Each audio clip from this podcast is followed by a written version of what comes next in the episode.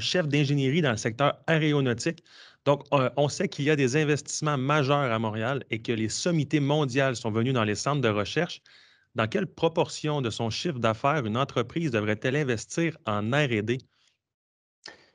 Ben, je, peux, je peux me lancer, mais typiquement, euh, bon, au niveau du profit, euh, ça, va varier énormément. Ça peut être de 5 à 50 c'est ce qu'on voit dans le marché à différents moments dans le temps.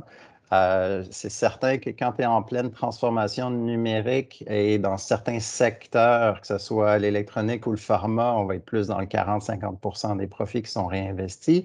Euh, à d'autres moments dans le temps où c'est de la production euh, manufacturière, puis les procédés ont été justement optimisés ou, ou l'intelligence artificielle a été mise en route, on va probablement être plus vers le 5-10% donc, dépendant des, moments dans le temps, euh, je dirais aujourd'hui, certainement, on voit beaucoup plus d'investissements à cause de la transformation numérique, à cause des nouvelles possibilités avec l'intelligence artificielle qui se présente à nous. Euh, l'accélération de tout ça fait en sorte que oui, on, voit de 20, 30 à 40% des profits euh, facilement réinvestis pour éviter en fait d'accumuler des dettes techniques qu'on appelle euh, qui vont faire en sorte que dans, dans 3, 4, 5 ans, ben, on est un peu euh, obsolète. Donc, c'est pour éviter l'obsolescence puis se protéger contre les, risques mondiaux. Euh, je dirais présentement, on, est privilégié à Montréal, au Québec en, général. il y a des investissements majeurs de ce côté-là et toute l'industrie manufacturière en bénéficie. donc, si, si les, les, les, gens qui nous écoutent aujourd'hui n'ont pas encore commencé leur investissement, euh, de façon majeure dans ces secteurs-là. Je les invite à regarder. Il y a différents leviers euh, gouvernementaux qui sont disponibles aujourd'hui, qui sont faciles d'accès, euh, relativement faciles. Il faut avoir des bons, des bons d'usage, des bons business cases, comme on dit en, bon anglais. mais outre, outre ça, c'est, disons, les, investissements présentement, ils sont, ils vont générer des, des, beaux résultats pour les PME. On ne parle pas juste des, des, grandes entreprises au niveau aéronautique ou, autre, euh, des, PME qui peuvent euh, facilement bénéficier euh, de, leviers super intéressants puis d'arriver à de l'optimisation, de l'innovation chez eux.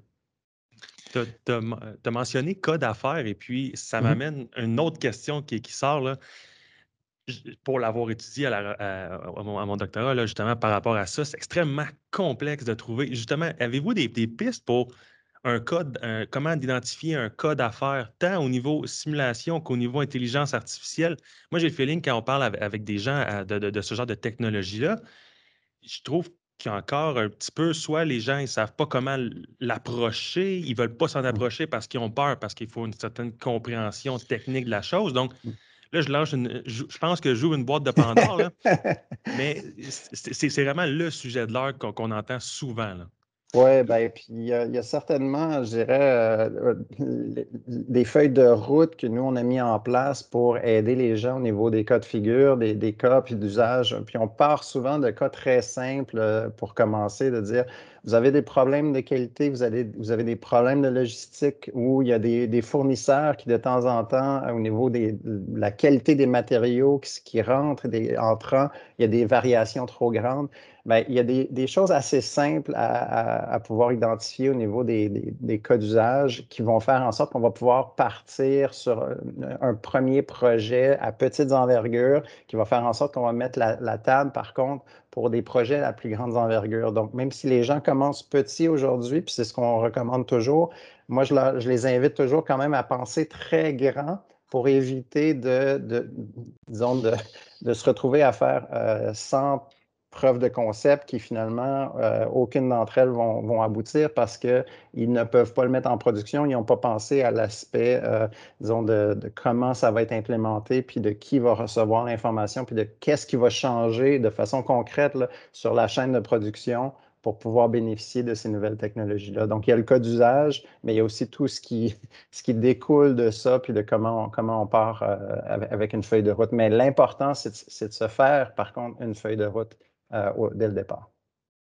Oui, je partage euh, effectivement, et là on, retrouve la même problématique hein, dans les grands groupes hein, ou les, petites entreprises où c'est important d'avoir cette double compétence avec une expertise métier importante, de savoir, bah, de comprendre qu'est-ce que vous faites, pourquoi vous le faites, comment vous le faites, que font les concurrents, etc.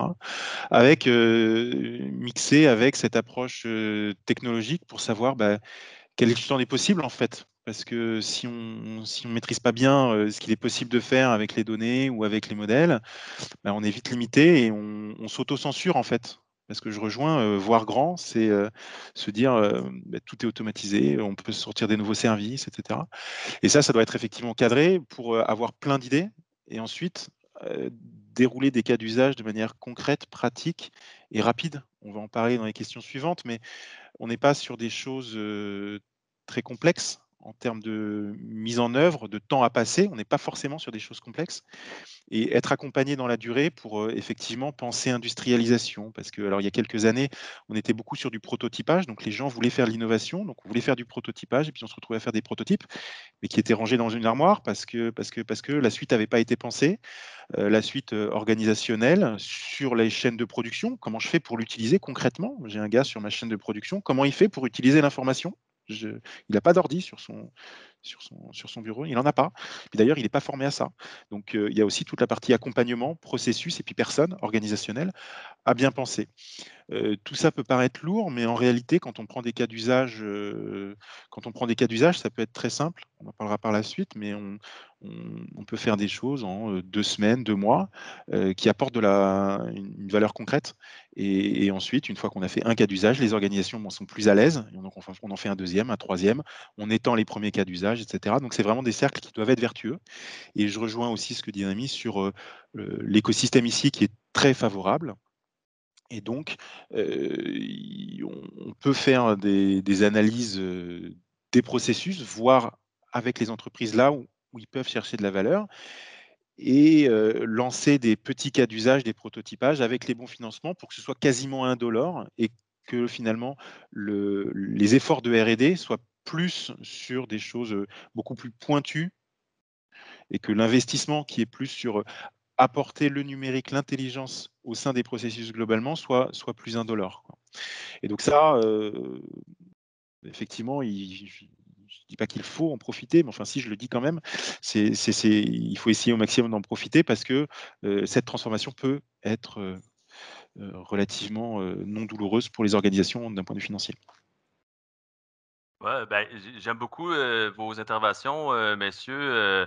Euh, j'ai aimé, euh, euh, Adrien, te, parler d'autocensure, éviter de s'auto-censurer. Rémi te, parler de voir grand. Je vais renchérir sur, le sujet en, disant se donner le droit de rêver. Là, les technologies nous permettent de le faire. par contre, moi, je vous dirais, ces initiatives-là doivent venir des dirigeants et doivent venir d'un besoin d'affaires. Des, des, des, gens de business dans l'organisation faut pas, faut pas donner le mandat à vos ingénieurs de faire de l'intelligence artificielle parce que le danger, c'est que ça devienne un jouet d'ingénieur, que ce soit une solution technique qui résout euh, en bout de ligne aucun problème d'affaires.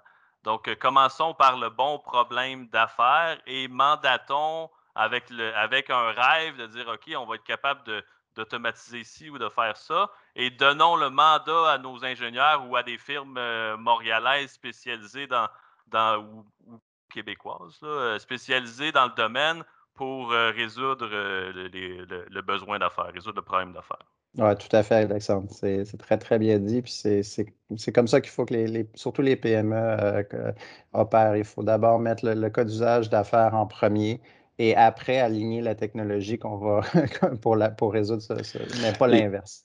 et, juste dans le mandat euh, donné à ces ingénieurs, comme on est sur des, sujets qui traitent de la donnée, il faut aussi objectiver les gains. Donc, euh, effectivement, quand on commence les projets, on se dit c'est compliqué, euh, on va faire du qualitatif et pas du quantitatif, du quantitatif, etc. Je pense qu'il faut être relativement ferme sur le fait de dire que vous travaillez sur de la donnée, euh, vous allez mesurer des choses, et ben donnez-moi des métriques. Euh, c'est la question du ROI. ça doit faire partie euh, du, cadre des projets quand ils sont lancés, du mandat qui est demandé. Et si les personnes ne savent pas sortir de métriques, globalement, il doit y avoir un problème dans le, dans le projet. Quoi.